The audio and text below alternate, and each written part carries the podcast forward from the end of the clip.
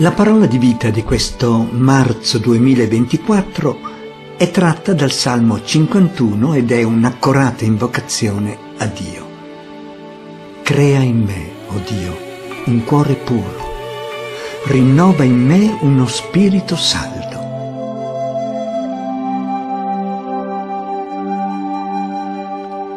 La frase della scrittura che ci viene proposta in questo tempo quaresimale fa parte del Salmo 51 laddove, al versetto 12, troviamo la struggente ed umile invocazione Crea in me, o oh Dio, un cuore puro, rinnova in me uno spirito saldo.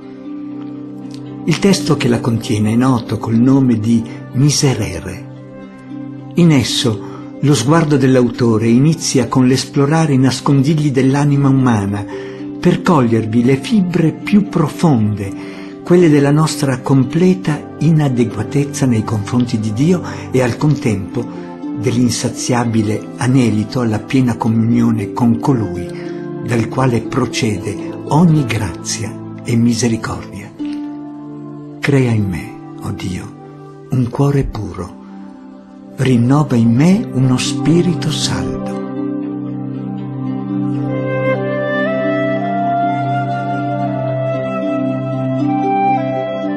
Il Salmo prende spunto da un episodio ben noto della vita di Davide. Egli, chiamato da Dio a prendersi cura del popolo di Israele e a guidarlo sui cammini dell'obbedienza all'alleanza, trasgredisce la propria missione. Dopo aver commesso adulterio con Bezzabea, ne fa uccidere in battaglia il marito, Uria Littita, ufficiale del suo esercito.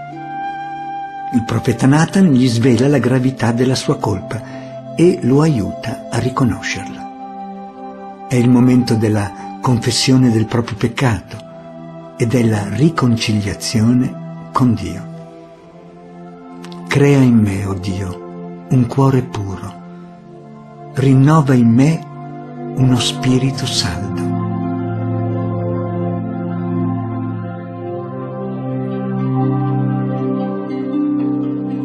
Il salmista mette sulla bocca del re invocazioni molto forti, ma che sgorgono dal suo profondo pentimento e dalla totale fiducia nel perdono divino. Cancella, lavami, purificami.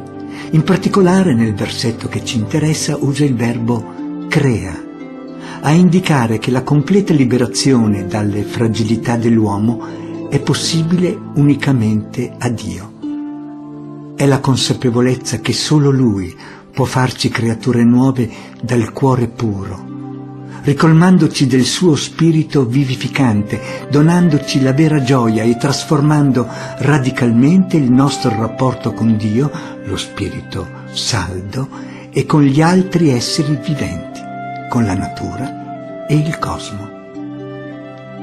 Crea in me, o oh Dio, un cuore puro, rinnova in me uno Spirito Santo.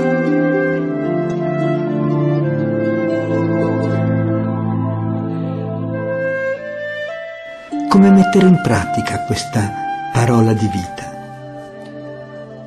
Il primo passo sarà quello di riconoscerci peccatori e bisognosi del perdono di Dio in un atteggiamento di illimitata fiducia nei suoi confronti. Può accadere che i nostri ripetuti errori ci scoraggino, ci chiudino in noi stessi. Occorre allora lasciare socchiusa almeno un po' la porta del nostro cuore. Scrive Chiara Lubic nei primi anni 40 a qualcuno che si sentiva incapace di andare oltre le proprie miserie. Occorre levarsi dall'anima ogni altro pensiero e credere che Gesù è attirato a noi dall'esposizione umile, confidente ed amorosa dei nostri peccati. Noi per noi null'altro abbiamo e facciamo che miserie. Lui per lui, a riguardo nostro, non ha che una sola qualità, la misericordia. L'anima nostra si può unire a Lui soltanto offrendogli in dono come unico dono, non le proprie virtù, ma i propri peccati. Se Gesù è venuto sulla terra, se si è fatto uomo, se qualcosa brama è soltanto far da salvatore, far da medico, null'altro desidera. Crea in me, o oh Dio, un cuore puro, rinnova in me uno spirito saldo.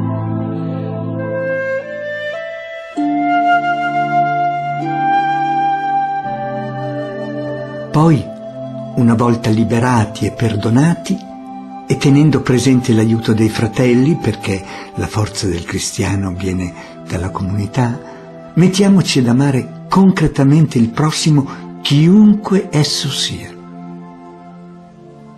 Quello che ci è chiesto, scrive Chiara, è quell'amore vicendevole di servizio, di comprensione, di partecipazione ai dolori, alle ansie, alle gioie dei nostri fratelli, quell'amore che tutto copre, tutto perdona, tipico del cristiano.